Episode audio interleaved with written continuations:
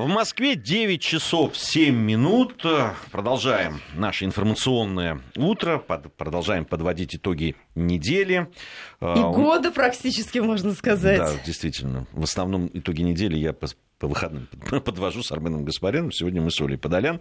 А, и гость у нас, как мы и обещали, а, главный научный сотрудник Института США и Канады, доктор экономических наук а, Владимир Васильев. Владимир Сергеевич, рады вас приветствовать в студии. Здравствуйте. Утро доброе всем нашим слушателям. С вами тоже будем подводить итоги Давайте года.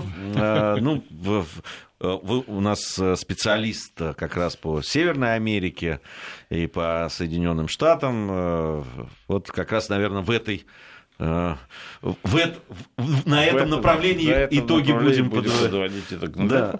Не самые радостные, как я понимаю, вот эти итоги э, наших взаимоотношений, э, ну, по-разному там их характеризуют. Кто-то говорит, что хуже, чем когда это называлось холодной войной, кто-то говорит чуть лучше, кто-то говорит так же, ничего не изменилось. Все-таки вот вы э, какой знак вы поставили этим отношениям?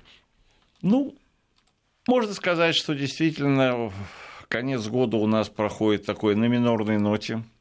И, наверное, как недавно вот сейчас вот обсуждается статья Тиллерсона в Нью-Йорк э, Таймс, госсекретаря, который, по-моему, начал с такой фразы «У нас не должно быть иллюзий». Я думаю, что это можно взять за основу. Итог года, да? Иллюзий не осталось. не должно быть иллюзий. Да, эти, э, эти отношения шли явно по снижению, и отдельные моменты, которые были в начале года, в особенности говорили или много рассуждали о необходимости доверия, много говорилось о необходимости создания климата определенного рода. Ну вот как раз ближе к лету, к осени стало ясно, что с этим климатом весьма плохо все обстоит, э, в том смысле, что как бы доверие куда-то стало испаряться, и даже несмотря на то, что состоялось даже не одна, а две встречи между президентами наших стран, о которых очень многое что говорили, э, тем не менее, какого-то определенного рода перелома они не внесли. Но, тем не менее, мне лично представляется, что скажем, возникла некая такая аномальная ситуация, э, довольно интересная, связанная с тем, что как раз отношения межгосударственные, они, может быть, имели э, тенденцию к ухудшению, но вот между лидерами возникла какая-то, насколько я понимаю, симпатия.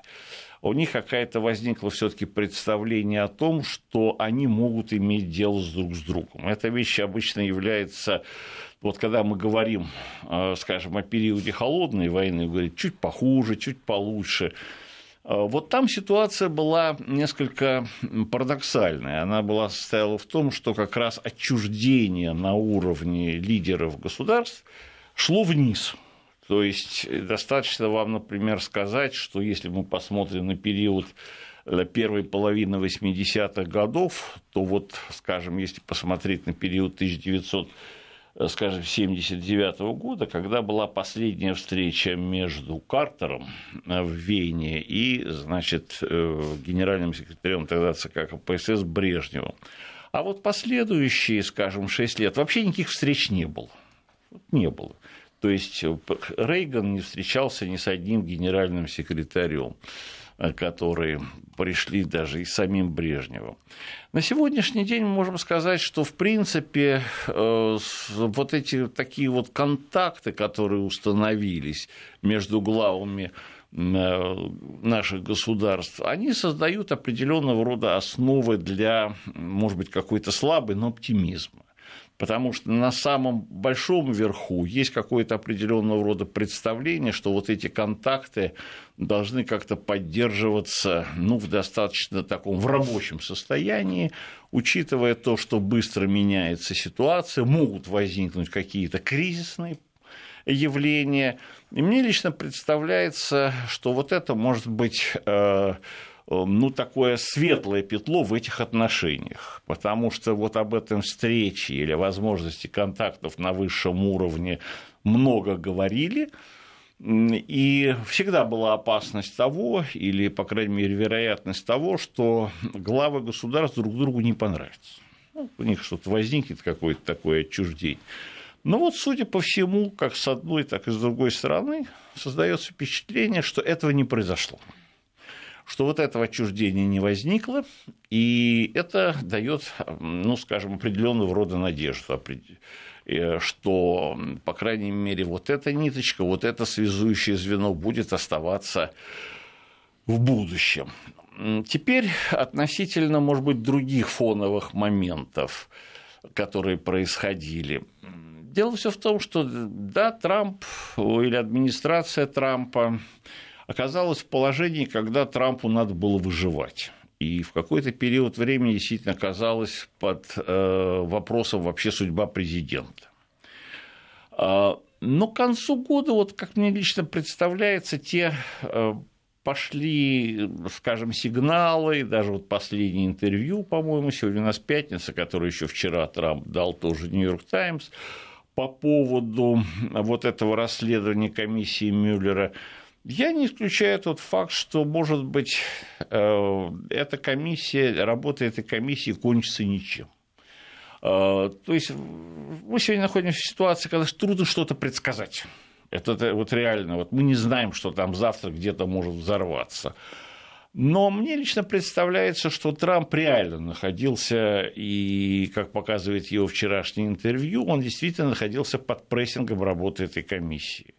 Потому что, что бы он ни сделал, шаг вправо, шаг вправо, шаг влево, его могли обвинить в государственной измене, его могли обвинить в том, что действительно он там где-то какие-то имеет э, побочные связи, о которых он как раз не хочет никому говорить. Поэтому, если комиссия Мюллера действительно закончится ничем, и, э, в общем, она постепенно сойдет на нет, мне лично представляется, что вот этот прессинг, который висит сегодня на Трампа, может быть ослаблен. И э, у Трампа появятся определенного рода какие-то возможности для э, действий, вот, э, скажем, так, как он себе представляет некоторые моменты, а именно в плане вот своего какого-то предвыборного обещания, которое он дал, что вот он хочет улучшить российско-американские отношения. Это еще один фоновый эффект, который надо рассматривать вообще в целом в рамках, э, может быть, личности Трампа. Вот истекший год показал, что вследствие возраста, вследствие, э, может быть, такой вот, когда уже люди в возрасте, вот они в какую-то идею поверят, они начинают ее последовательно как бы реализовать. Она вот у них идея фикс, и до тех пор, пока вот не произойдет ну, что-то форс-мажорное, когда, что заставит их отказаться. Но отказаться от выполнения, а не просто сказать, что я ошибался. Вот я ошибался, я должен пересмотреть. Мне лично представляется, что вот эта идея фикс как бы улучшить, как Трамп понимает эти отношения, эта идея у него осталась. Ему еще, может быть, действительно предстоит, э, то есть у него может быть, там, скажем, относительно долгая политическая жизнь, и ему, может быть, иногда надо будет говорить о том, что вот он выполнял какие-то предвыборные обещания. Что, кстати сказать, он говорит постоянно. Вот, в России как раз 22 декабря, что у нас неделю назад, вот как раз он подписал свою налоговую реформу, о которой в Америке вызвала большой очень резонанс и эффект. И Трамп каждый раз, он несколько раз по поводу этой реформы выступал, говорил, она идет в рамках моего предвыборного обещания. Не то, что я даже вот о вас забочусь, это само собой, но это в рамках моего предвыборного обещания. Я вот обещал, я вам я выполнил, смотрите, я такой. Поэтому у меня такое впечатление создается, что вот эта вот проблема улучшения, она остается, она как бы не снята э, с повестки дня вот этой вот идеи фикс. Ну, что касается остальных каких-то моментов, то мне лично представляется, что да, первые месяцы следующего года мы должны, как это не парадоксально звучит, э, ну, будет готовиться к какому-то худшему варианту, связанный действительно с тем, что у нас выборы президентские выборы. В общем, в Америке, если сегодня посмотреть на заявления американских политических деятелей, на некое вот это вот настроение, э, доминирующее, которое Трамп не может игнорировать, что поскольку там Россия каким-то образом вмешалась в эти самые выборы, надо отомстить. Надо, вот мы не можем тоже не вмешаться, мы тоже не можем не показать, ну что ли, наши возможности. Поэтому не исключено, что я не хочу сказать, что, может быть, здесь будет какая-то такая, знаете, борьба нанайских мальчиков, может быть, дело будет и серьезное. Но мы должны действительно готовиться к некому ухудшению. Ну, вы имеете в виду и санкции, в том числе усиление, про которые я нам обещают в, виду, в феврале. Самое, может быть, серьезное для нас – это развитие событий на Украине. Вот это, с моей точки зрения, представляется гораздо более серьезным, потому что здесь в рамках мы сталкиваемся, то есть у киевского режима есть свои личные в этом деле интересы, это не просто такое передаточное звено, что там из Вашингтона что-то сказали, а соответствующим образом скажут, ну вот, опять нам дали какое-то задание, которое мы не хотим выполнять, но заставляют. Ну что делать? Вот заставляют.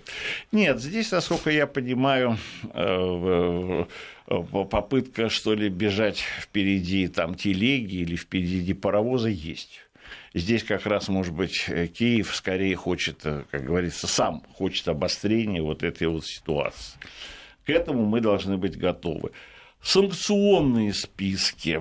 Да, насколько я понимаю, вот все, что связано с тем, что прописано в законодательстве, с тем, что необходимо опубликовать какие-то данные о э, соответствующих родах, о каких-то связях людей которые у нас находятся на вершине нашей экономической пирамиды, обладают определенного рода состояниями, вот их какими-то влияниями, возможностями проследить какие-то их связи и уже здесь каким-то образом действовать уже индивидуально или селективно именно по отношению к этим людям, не сколько по отношению к неким организациям безликим или, э, так сказать, вернее, деперсонифицированным организациям, а вот именно конкретно оказать воздействие на вот этот, как его иногда называют, класс состоятельных людей, в общественном мы иногда говорим олигархический класс, э, вот. Здесь мы, наверное, насколько я понимаю, должны, должны тоже э, видеть вот это вот направление ухудшения этих отношений. Но в то же время не надо забывать, что вот эта вот подвижность, постоянная подвижность вот этой вот ситуации, какая-то неопределенная, в том числе и внутри Соединенных Штатов Америки, нас должна постоянно наводить на мысль, что вот таких вот линейных, э, вот знаете, линейный, вот встал на какую-то колею, встал на какую-то лыжню, ну и теперь поехал, поехал, поехал. Нет, э, вот иногда иногда практика показывает, что что-то, что-то не срабатывает. Э, э. Вот, понимаете, давайте посмотрите. Вот сейчас, э, по-моему, я не знаю, было это озвучено у вас или в другой параллельной программе, то, что вызвало реакцию вот Твиттер Трампа относительно холодной зимы, то есть вот сейчас в Вашингтоне, то есть в Нью-Йорке большие холода, самые серьезные, температуры очень низко упали, можно воспользоваться глобальным потеплением климата, понимаете, и обогреть Нью-Йорк. То есть, понимаете, то есть где-то там происходит потепление климата, надо как-то так сделать, чтобы подключить вот эту вот тепловую трубу к, к Нью-Йорку и сэкономить на этом триллионы долларов. Э, по, по поводу вот отношений... А, а, а вы понимаете, да. если это... Вот Трамп, Трамп, судя по всему, так себе представляет проблему. Как это работает, да? Как вот некую дорогую не, ну, такую... Нет, там важное э, то, что он говорит, что вот тут нам про потепление рассказывали, собирались с нас большие деньги брать за это еще. Вот можно ли так сейчас этим воспользоваться за наши деньги? Он же про деньги всегда, он не забывает про это. Все-таки он в этом отношении, вот как говорили, что все-таки это бизнесмен будет во главе государства, так он остается. Я немножко о другом, о глобальном, а, не потеплении. А, Ведь э, вот те отношения, которые сейчас складываются у России с Соединенными Штатами Америки, на мой взгляд, не знаю, вы, может быть, сейчас выскажете другое мнение, они, они лежат вот родом, они из 90-х годов. А, ведь Соединенные Штаты Америки и их истеблишмент привык к тому, что Россия уступает да, вот с тех пор. Да, там по, по, всяким, по, по многим принципиальным вопросам мы тогда, да, там, из мистера э, «нет» превратились в мистера «да». Да, там, что касалось там, Югославии, распада и так далее, и так далее. Ну, вопросов много было, и разоружения, ну, всего. Очень, много по, по, по поводу э, европейского континента. Ну, мы, будем, мы нашим слушателям скажем очень коротко, так как примерно мы можем процитировать этого самого бывшего министра Козырева, тем более его, по-моему, и тогда на Валдайском форуме цитировал, по-моему, я слышал несколько другую редакцию, когда его спросили, каковы ваши национальные интересы, он ответил, наш национальный интерес – это ваш национальный, ваш национальный интерес – это наши интересы. Ну, так вот... что вот э, здесь полное совпадение, вот так э, это... Они при... к этому привыкли. И да. отказаться от этого ну, вдруг, ни с того, ни с сего, как им кажется. Ну, глупость какая-то. Ну, все время говорили да, все время как-то гнулись, а тут что-то перестали. Чего-то тут все время пытаются нам тут как где-то противостоять. Говорят о своих национальных интересах. Совершенно верно. Это вот именно на это все и рассчитано. Рассчитано на... Это и есть конечная цель санкционной политики, это и есть конечная цель давления, и это, если хотите, даже ну, плохо скрываемая рациональная цель. Она состоит в том, действительно, что вот мы сказали, как должно быть, вы должны либо взять под козырек, либо согласиться. Ну, пожалуйста, давайте все-таки вспомним события той же Югославии. Ну, что там, как, что бы там ни говорили, кто-то что-то разруливал или что-то еще, ничего этого не было. На самом деле американцы предложили, так сказать, в конце 90-х годов свою формулу решения югославской проблемы, ну, мы с ней как бы согласились. Дальше вы можете пойти, поэтому сегодня нам то же самое предлагают. Вот что как бы Тиллерсон говорит, ну еще раз, формулу решения вот украинской проблемы, ну там каким-то образом надо, э, значит, там решить проблему юго-востока Украины, в том смысле, чтобы Киев сказал, ну да-да-да, теперь он там что-то там делается так, как нам нравится. Ну и немножко это самое почистить и вернуть Крым, положить Крым на место. Ну и все, и у нас вообще проблем больше с вами не будет. А какие, понимаете, всего-то навсего решить эти проблемы. Ну а дальше можно еще еще что-то придумать. Вот видите, ну вот, короче говоря, выдвигаются опять какие-то э, требования, какие-то положения, и страна страна фактически должна да, под этим согласиться, подписаться или как-то даже сделать вид, что это выгодно и нам, и вам, и хорошо, так как это, кстати сказать, было в 90-е годы. Да, именно об этом идет речь. Здесь это даже не скрывается.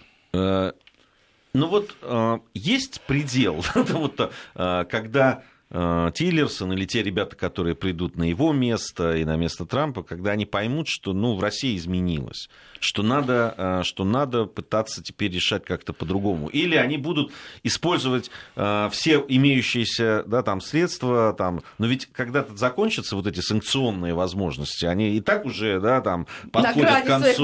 Да, ну все, вот придет. Просто дальше-то таких... война. Я понял. Первое окно таких возможностей или первое, возможно, первое окно такого пересмотра мне, скажем, возникнет после 18 марта, когда э, Америка, ну, по крайней мере, Америка должна будет переварить э, результаты этих выборов, ну, допустим, так, как иногда их прогнозирует исход. Э, если как это прогнозирует исход наиболее такие опытные политологи, которые так немножко знают у нас обстановку, то Америка столкнется с одной проблемой. Проблема очень простая, что то руководство, с которым оно уже имело дело, оно будет иметь еще 6 лет.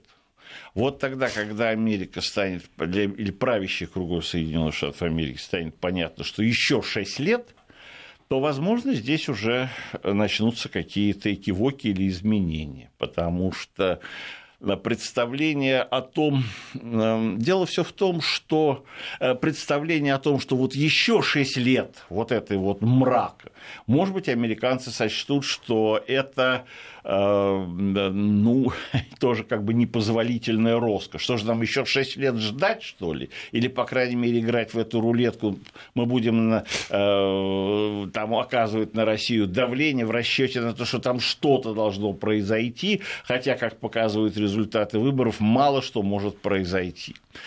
Вторая вещь, э, ну, может быть, есть еще специфический американский менталитет. Вот американцы, они как бы так считают, что э, президент, э, который, скажем, выдвигается на два срока или пребывает у власти два срока, имеет один, одну задачу. В первый срок ему важно переизбраться, а вот на второй срок ему важно войти в историю. Понимаете, он уже скорее будет в меньшей степени реагировать на давление политических обстоятельств. Кстати, вот эта логика может быть сегодня Америкой тоже как-то воспринята, что у нового российского президента после марта 2018 года вообще не будет большого, э, как говорится, стимула реагировать на эти санкции, на это давление. Он может считать, что ему сегодня важно каким-то образом там в историю войти, осуществить какие-то перемены и, в общем, думать э, немножко вот в рамках своей, если так сказать, исторической миссии. А если считать, что его историческая миссия – это вот э, согласиться на те условия, которые выдвинуты Соединенными Штатами Америки, то это несколько такое, понимаете, наивное представление о политике, и вот здесь американцы могут э, об этом немножко про себя задуматься. Э, что да, что тут что-то надо менять. На сегодняшний день, может быть, американцы тоже сегодня как-то считают, что вот эти санкции, да, они имеют значение с точки зрения исхода выборов, но это их менталитет, они действительно как-то, у них все тоже от выборов и к выборам. Но если выборы прошли, и если санкции или санкционное давление, или какое-то еще давление не оказывает большое внимание, влияние, значит, что-то надо пересматривать. Хотя интересно, да, вот э, трудно не согласиться с вашей логикой. Угу. С другой стороны, я иногда читаю в американских изданиях, ну, серьезных, да, наверное, все-таки рассчитанных не на массового потребителя, э, они говорят о том, что ну, санкционная политика по отношению к России исторически никогда не давала результата. Мы это уже все проходили. Видимо, э, ви, ви, видимо это все-таки в каких-то кругах есть это понимание, но оно либо не проходит, либо хотят еще раз а, попробовать. Мы должны прерваться сейчас на новости середины часа, буквально несколько минут. После короткого перерыва продолжим. 9 часов 33 минуты в Москве. Мы возвращаемся в программу. Гес Ролидзе, Ольга Подолян в студии. Я напоминаю, у нас в гостях главный научный сотрудник Института США и Канады РАН, доктор экономических наук Владимир Васильев. А, продолжаем мы говорить об отношениях Соединенных Штатов Америки и России. Ну, есть в течение этого года мы наблюдали, там, как развивались события вокруг Корейского полуострова, много об этом говорили. Э, сейчас э, ну, я бы сказал, такая пауза возникла, повисла, хотя бы продолжают говорить, и э, любопытные вопросы были на э, большой пресс-конференции президента, да, когда э, представители Associated Press, если не ошибаюсь, спросили, будет ли Россия помогать решать вопрос, там, на что тогда вот такая уже ставшая мемом э, фраза э, президента была, интересные вы ребята. Э, вот. Ну, действительно, странно, да, сначала страну ставить в один ряд с Ираном, Северной Кореей, Кореи, а потом э, э, говорить о том, что ну давайте-ка помогите нам тут решить проблему. Чего это вы не, вли... внутри не влияете этой тройки. внутри этой тройки, да. А, э, почему, на ваш взгляд, все-таки вот эта корейская проблематика сейчас ушла на второй план, и уже не так много об этом говорится, хотя напряженность сохраняется? Корейская тематика ушла на второй план, потому что декабрь – это время встречи Нового года в Соединенных Штатах. А до этого Рождество и каникулы. Рождественские. Это, во-первых, э, действительно рождественские каникулы. Но дело все в том, что, в принципе, э, дело все, ну, можно сказать, что с конца ноября даже с начала декабря вся Америка, извините за это слово, на шопинге. Вообще, если посмотреть, скажем, на розничные товарообороты, то я должен сказать, что вот это, скажем, за декабрь Э, иногда в Америке треть, э, четверть оборота розничного вообще за год проходит именно в декабре месяце. Это тоже, кстати, фактор роста экономики. Ну и в этих условиях запугивать народ войной, ну, может быть, может быть, все, все опять там ринутся еще больше чего закупать. Ну, там просто другие товары будут. Воду, спички, керосин. Но в данном случае Трамп э, это мы видели, там и с елкой, и с Меланией, ну, в общем, короче говоря, это такой семейный праздник, в общем, портить народу э, настроение не надо, не надо его пугать, надо как раз настраивать на такое благодушное настроение. Ну вот я думаю, что ситуация эм, э, после Нового года может резко поменяться. Дело все в том, что Америка бросила действительно все сейчас силы на решение дипломатических проблем. Как вы знаете, на этой неделе были, по-моему, введены еще более жесткие санкции. И тут выясняется, вот буквально э, вчера или даже уже вчера, вот опять американское, что называется, политическое пространство взорвалось, опять э, Трамп Твиттера, значит, где-то Южная Корея или американские разведывательные там службы с южнокорейскими обнаружили, что э, китайское судно в каких-то водах нефть перекачивает на северо корейское судно. И, короче говоря, Китай опять обвинили, что он нарушает вот это вот э, соответствующие всякие санкционные режимы и так далее. Вот это самая серьезная, с моей точки зрения, проблема, потому что вот это то, чем Америка, начиная с начала этого года, как бы занималась, в какой степени, скажем, Россия, в какой степени Китай, ну, от Китая там 90% товарооборота зависит Северной Кореи, в какой степени они действительно э, жестко подходят к этим санкциям, либо в развитии того, что сказал наш президент, если хотите, тоже ведут такую хитрую игру. То есть, да, все, то есть, как мы говорим, жесткость закона не э, избавляет вопрос о его таком мягком исполнении. То есть все за санкции, но они как-то так мягко исполняются, что можно сказать, что столько дырок э, в этом самом санкционном режиме, что еще даже непонятно, хуже или лучше стало. Кстати, действительно, вещь очень интересная, потому что ту статистику, которую я видел, она с нескольким опозданием идет, что да, корейский, скажем, экспорт в, допустим, в Китай, он упал, но но китайский экспорт в Корею возрос северную. То есть Китай даже здесь для себя решил, поскольку он запрещает корейский экспорт, но, по не очень запрещает китай, китайский импорт.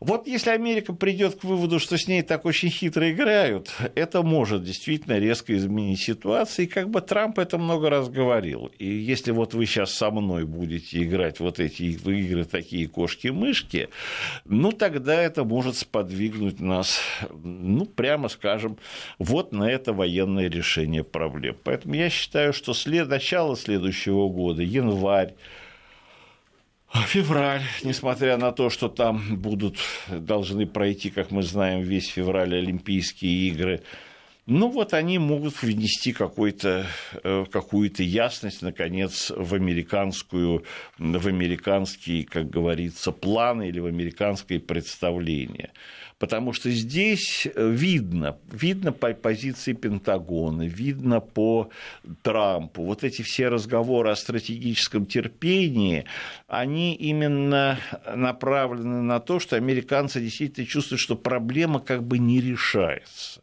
То есть нет никаких данных говорить о том, что Северная Корея сегодня начала сворачивать свою ракетно-ядерную программу. Ну, может, ее заморозить. Но это ни о чем не говорит.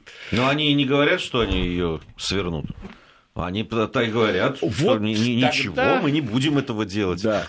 Вот тогда мы подходим к очень важному моменту, когда в любой момент опять Трамп может заявить о том, что все, вот у нас наконец действительно терпение кончилось, тут с нами играют в такие кошки-мышки, больше мы вот эту вот направление дипломатического давления, вот эту политику, как говорится, мы обращались уже и в Пекин, и в Москву, помогите нам, ну, они вроде нам где-то помогают, но, с другой стороны, тоже вроде говорят, и мы видели, что российская сторона неоднократно заявляла о том, что возможность санкционного давления на Северную Корею как бы исчерпана, вы должны все таки переходить к переговорам, а американцы их не хотят вести.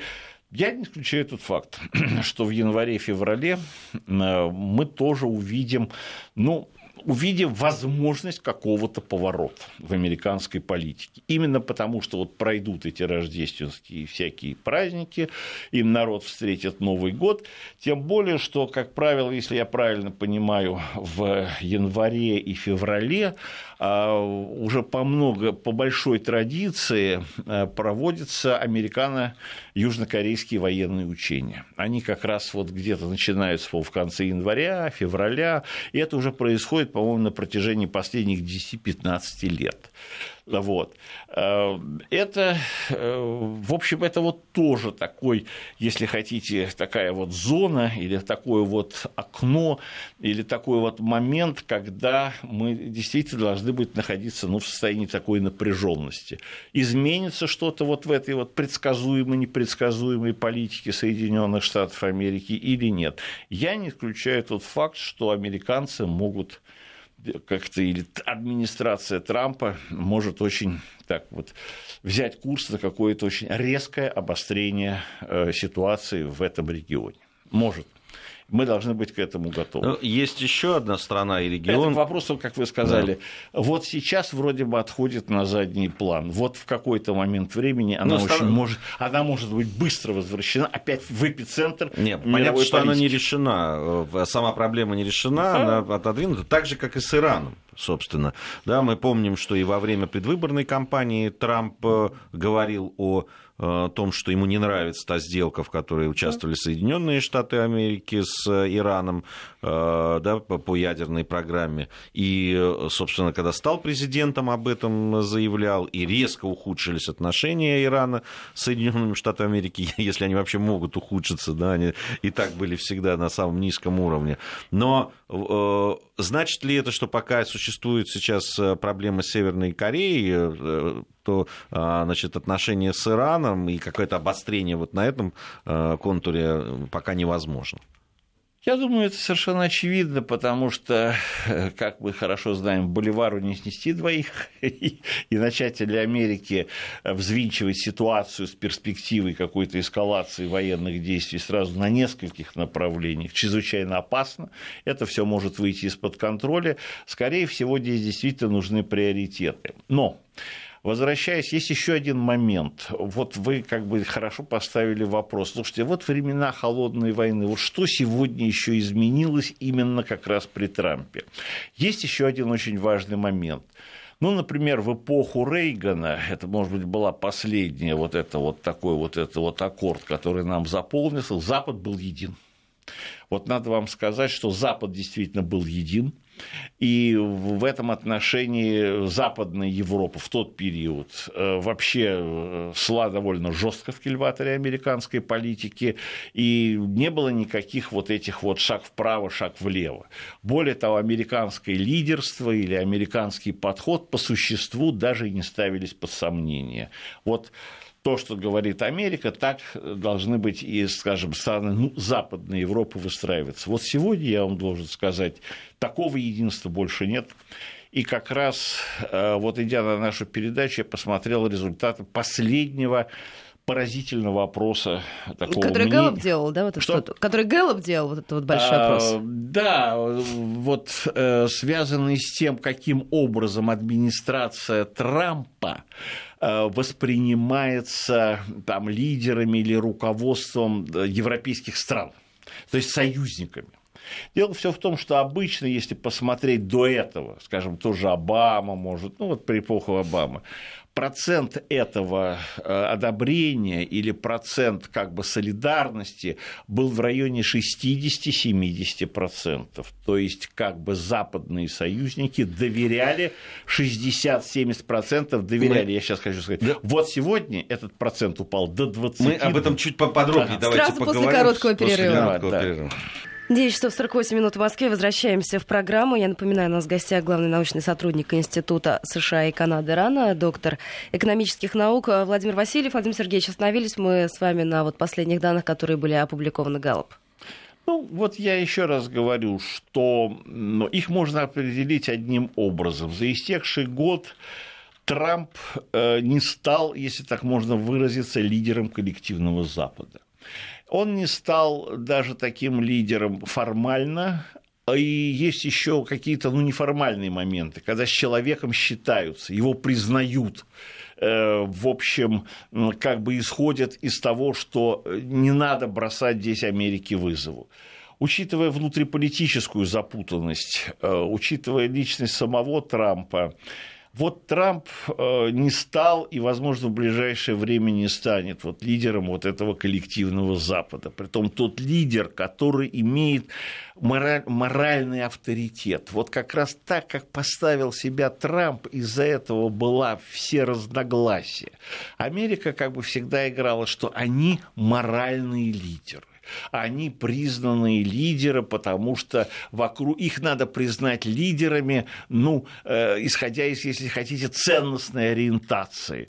Мол, вы, вы, мы все джентльмены, вы знаете, не будем говорить, какие у нас кошельки. Понимаете, почему вы лидеры? Потому, а вот Трамп пришел и сказал, а мы лидер, потому что мы тут самые богатые, потому что, вообще-то говоря, у нас больше денег. И вообще давайте посчитаем, у кого сколько, какие доходы. Ну, ведет вот. себя не как джентльмен. О, вы понимаете, вот это явилось совершенно, э, что называется, вот что взорвало, вот что никогда не было. Вот это такой циничный торгашеский подход. Почему все зрели, что кошмар, это же ужас, что происходит. Ни в коем случае нельзя с союзниками вот говорить... Еще и над глобальным потеплением измывается. Вообще ни в какие ворота не лезет. Вот как раз мы с чем столкнулись. Вот с этим торгашеским подходом, э, который оттолкнул как раз по существу, э, даже если хотите, ну, может быть, значительную часть элиты этих стран, потому что это не принято говорить. Это, мол, и так все знают, но это не принято говорить. А более того, так как Трамп себя ведет, он и дальше продолжает себя в этом вопросе вести. И, кстати сказать, э, еще вот в этом плане такая вот эти бомбочки, которые могут быть заложены Эм, ну, я могу сказать, о чем сейчас, например, в Америке говорят, хотя это, я говорю, это спекулятивно. Сейчас идут вот эти переговоры по нафта. Это вот соглашение зоны североамериканской свободной торговли между США, Мексикой и э, Канадой. Это как раз, вот, понимаете, это внутренние американские дела. Это вот как раз абсолютно семейные, это уже североамериканские, это семейные дела.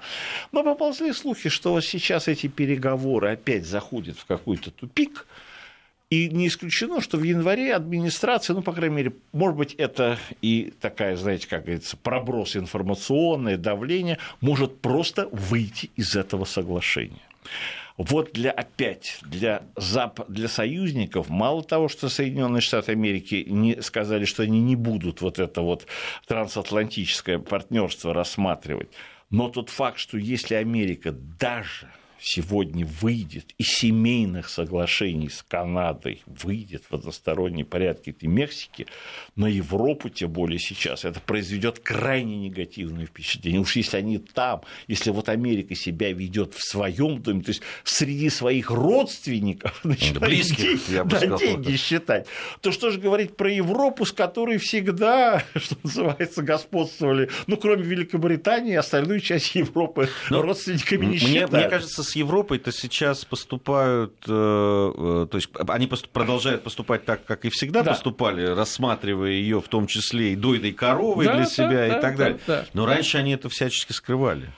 И уже давно, во всяком случае, впрямую никто не говорил, а Трамп первый, кто сказал, да, собственно, чего это вы тут? И вот это тоже может быть один из непредсказуемых э, таких вот моментов э, в мировой сегодня политике, который многое что может изменить, в том числе, если вдруг Западная Европа, или Европа, Евросоюз начинает вдруг понимать, что с Америкой она вот, вот таким вот образом у нее будут складываться очень напряженные экономические отношения, которые можно охарактеризовать как отношения торгово-экономических войн, вы знаете, Америке не... Европе просто некуда будет деваться. Она вынуждена будет посмотреть на Восток. Ну, просто, это экономически. Это, это просто, понимаете, даже логика экономики. Вот здесь по крайней мере, каким-то хитрым образом поиграть экономически там, России и Китая против Америки, ну, это, если хотите, это стандартные тексты для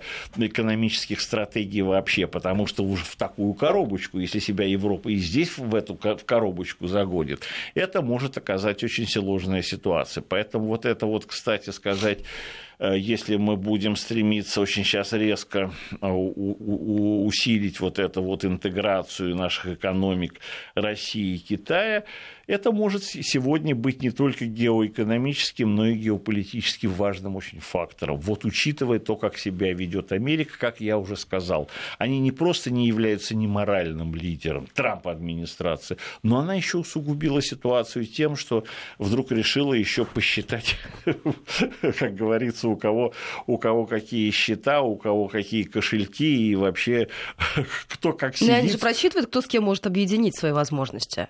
Э, ну, я думаю, что, учитывая, может быть, опять посмотрите, насколько запутанная ситуация в Германии до сих пор, а она тоже с этим связана, с экономикой. Посмотрите, каким образом сегодня уже каким-то образом себя ведет Восточная Европа. То есть экономический фактор, ну, может быть, сегодня в долгосрочном плане он тоже является э, тем фактором, который отнюдь не является таким одно, одноплановым. Вот он, что называется, и нашим, и вашим играет потому что вот с точки зрения даже любой вам экономист скажет, что вот эта вот диверсификация экономических э, связей, не, что нельзя складывать все яйца в одну корзинку, но это он просто учит студентов, понимаете, на первых курсах. Вот это тоже может изменить всю ситуацию. Почему? Почему, например, администрация Обамы и предлага, э, э, уделяла такое большое внимание вот этому трансатлантическому партнеру партнерство и так далее. Вот они, тогда они считали, что они настолько интегрируют североамериканские и европейские экономики, что не надо будет уже как бы Россию, можно тогда уже как бы даже экономически отодвинуть на задний план или списать. И вдруг вся вот эта вот конструкция, ну, считает на сегодняшний день она развалилась. Ну, вообще вот по поводу отношений Европы да, с, э, и с Россией, угу. особенно в свете того, что происходит между Соединенными Штатами Америки и Европой, очень многие политологи на Западе, я угу. часто встречал это мнение, что вот если бы не Украина, да, если бы не действия России э, в Крыму, в частности, то так, в той сложившейся ситуации, мол, Европа бы э, легче повернулась в сторону России. Хотя у меня очень серьезные сомнения по этому вопросу. Потому что до этого-то Украины не было, и никто почему-то не поворачивался. Ну, эта проблема, мы ее тоже будем наблюдать, но я думаю, что главное все-таки с моей точки зрения, что в Европе постепенно будет расти все-таки понимание того, что Украина это проблема. Это не решение, это серьезная экономическая проблема, которая требует от Европы, скажем, выделения каких-то своих ресурсов. А ресурсов у них не хватает даже на себя. Ну вот мы Сейчас после 10 ну, утра у нас да, Ростислав Ищенко появится, президент Центра вот системы. Вот там мы об этом мы поговорим. Большое спасибо. Спасибо, спасибо и с наступающим вас. С наступающим праздниками нас всех, всех наших слушателей.